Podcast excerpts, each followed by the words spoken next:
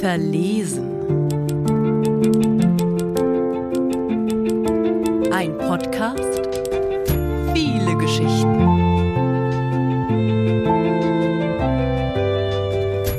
Die Herausforderung. Die Luft ist stickig und schwer. Rucksäcke quetschen sich an der Wand vorbei, und die Zugreifen quietschen empört auf.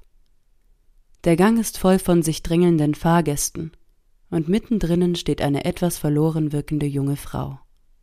Mit ihrer Korthose, dem bunten Rollkragenpulli und dem alten, halb zerfetzten Lederrucksack wirkt Stella wie ein Papagei inmitten einer Taubenschar. Ihre Haare sind zu einem lockeren Dutt gebunden, und nur ein paar Strähnen fallen immer wieder heraus. Als sie sich auf ein Abteil zubewegt, quetscht sich eine Gruppe Teenager an ihr vorbei und wirft ihre Sachen auf die Sitze, Stella bleibt stehen. Sie erhebt ihre Stimme nicht, erhebt sie immer nur dann, um anderen nachzuplappern. Also bleibt sie stehen und überlässt der gackernden Horde das Abteil. Als sie nach einer Weile eine leere Sitzreihe gefunden hat, schließt sie die schwere Glastür hinter sich. Endlich verklingt der Lärm der anderen Passagiere. Sie lässt sich auf einen Sitz fallen und holt ein noch in Plastikfolie umwickeltes Buch heraus. Ihre Finger fahren sanft über den Umschlag, folgen den Linien einer roten Phönixfeder. Stella lächelt. Erwartungsvoll packt sie den Roman aus. Und während draußen wunderschöne Landschaft an ihr vorbeizieht, lässt sie sich gebannt in eine andere Welt ziehen. Zwei Stunden später. Es ist bereits dunkel geworden. Durch die leeren Essensverpackungen lässt sich der kleine Mülleimer nicht mehr schließen und Stellas Sachen haben sich quer in dem Abteil ausgebreitet. Sie sitzt tief versunken da und liest in ihrem Roman mit gebanntem Blick. Quietschend kommt der Zug zum Stehen. Ein Mann in Hemd und Anzughose öffnet die Glastür zu Stellas Abteil. Der Lärm von draußen dringt in ihre Welt und wird nur übertroffen von der lauten Stimme des Eindringlings, der gerade in sein Handy brüllt. Sein dröhnendes Lachen wirft sie gnadenlos in das Jetzt. Während er seinen Aktenkoffer über Stellas Kopf verstaut, streckt er ihr seine großen Schweißflecken unter den Armen entgegen. Dann setzt er sich mit einem lauten Rums neben Stella und beugt sich aufdringlich über sie, um sein Handykabel mit der Steckdose zu verbinden. Er legt seine Füße mit den schwarzen Schuhen auf der gegenüberliegenden Bank ab. Stellas Sachen, die er dabei runterfegt, scheinen ihn genauso wenig zu interessieren wie Stella selbst, die ihn unbegeistert anstarrt. Und dann sind wir da, um die Prämie abzukassieren, dröhnt der Eindringling lachend in sein Handy. Vorsichtig hebt Stella ihre Stimme, aber er macht ihr mit einer abwinkenden Bewegung zu verstehen, dass er nicht vorhat, ihr Aufmerksamkeit zu schenken. Er ist auf seine nächste Beute fixiert, umkreist sie und lauert ihr auf, wartet darauf, dass sie endlich fällt. Und dann, wenn sie schon am Boden liegt, erst dann greift er zu. Eine halbe Stunde später dröhnt immer noch eine laute Stimme durch das Abteil. Wenn man Millionen machen will, müssen halt ein paar Köpfe rollen. Im Hühnerstall mal richtig aufräumen, wenn du verstehst, was ich meine. Mit schmalen Augen starrt Stella in ihr Buch. Ihr Körper ist von ihrem Sitznachbarn weggedreht und sie hält sich mit ihrer freien Hand das Ohr zu. Doch so sehr sie es auch versucht, sie ist keine Seite weitergekommen.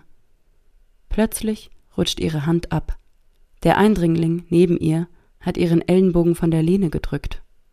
Verzweifelt versucht sie seinen Ellenbogen wieder wegzuschieben.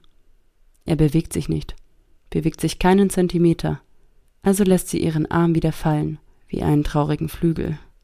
Sie kann nicht in ihre Romanwelt fliehen und ist auf ihrem engen Sitz wie eingefangen. Ihr bleibt die Luft weg und die Falte auf ihrer Stirn vertieft sich. Verzweifelt schaut sie durch die Gitterstäbe. Als der Mann wieder laut auflacht, schweift ihr Blick hoch auf sein Handy, das Handykabel entlang zu der Steckdose neben ihrem Bein. Vorsichtig überschlägt sie ihre Beine und zieht das Kabel heraus. Sie blickt zu ihrem Sitznachbarn. Er scheint nichts bemerkt zu haben. Hoffnungsvoll schaut Stella auf die große Uhr im Abteil. Während der Zeiger tickt, tippt sie ungeduldig gegen das Buchcover.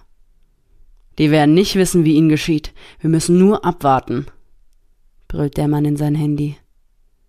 Stellas Augen zucken, aber sie wartet, wartet, bis endlich ein Fluch über die Lippen des Eindringlings fährt und sich wieder eine friedliche Stille im Abteil ausbreitet. Zufrieden lehnt sie sich zurück, schlägt eine Buchseite mit Eselsohr auf und entflieht ihrem Käfig. Stellas Augen sind vor Spannung geweitet und ein leises Lachen entfährt ihren Lippen, als eine Ansage aus dem Zuglautsprecher dringt. In zehn Minuten erreichen wir den Hauptbahnhof Köln. Panisch schaut sie zur Uhr und dann wieder eilig in ihr Buch. Sie ist schon beim letzten Kapitel angekommen. Ihr Blick rast über die Zeilen, ihre Finger bereit auf die nächste Seite zu blättern. Plötzlich ertönt ein Klingeln. Stella schaut zu dem Eindringling. Sein Handy ist wieder aufgeladen. Verzweifelt versucht sie sich die Ohren zuzuhalten, aber die Stimme dringt zu ihr durch und echot in ihren Gedanken. Okay, ruf ihn an. Lass es uns angreifen, brüllt er. Stellas Blick rast wieder zu der Uhr. Sie hat noch fünf Minuten. Ihr Sitznachbar richtet sich auf und streicht sein schütteres Haar nach hinten. Er hält das Handy, auf dem jetzt zwei Videofenster erscheinen, vor sich. Sein Tonfall ist wesentlich höflicher als zuvor. Herr Sperberg und ich wurden ja mit dem Jahresplan für Fink und Co. beauftragt. Stellas Atem geht schneller. So sehr sie es auch versucht, sie kann seine Stimme einfach nicht ausblenden. Die Uhr tickt. Noch drei Minuten. Wir denken, die Teilarbeiter müssen weg, spricht der Eindringling. Stellas Herz pocht und Schweiß läuft ihr über die Stirn. Sie ist inzwischen auf der letzten Seite angekommen. Ihre Augen sind schmal vor Konzentration und ihr Mund spricht die Wörter lautlos mit. Noch eine Minute. Er lacht ins Telefon und brüllt. Das kann sich das Unternehmen einfach nicht mehr leisten. Der Zug wird langsamer. Stellas Finger gleiten über die letzte Seite. Sie hat es fast geschafft. Der Mann will wieder ansetzen, aber sie hält es nicht mehr aus. Sie hebt ihre Stimme, übertönt den Eindringling, übertönt das Ticken der Uhr und das Pochen ihres Herzens. Ohne Luft zu holen, liest sie den letzten Absatz laut mit.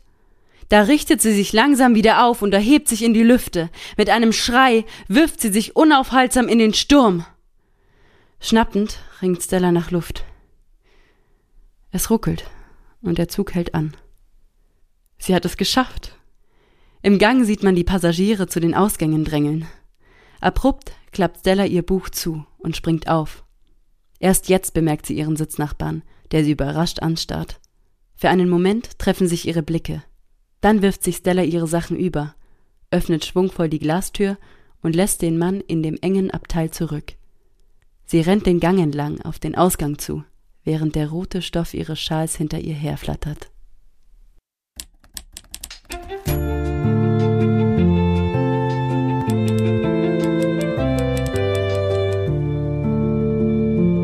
Das war Verlesen mit einer Geschichte von Mascha Mollenhauer, gelesen von Sandra Julia.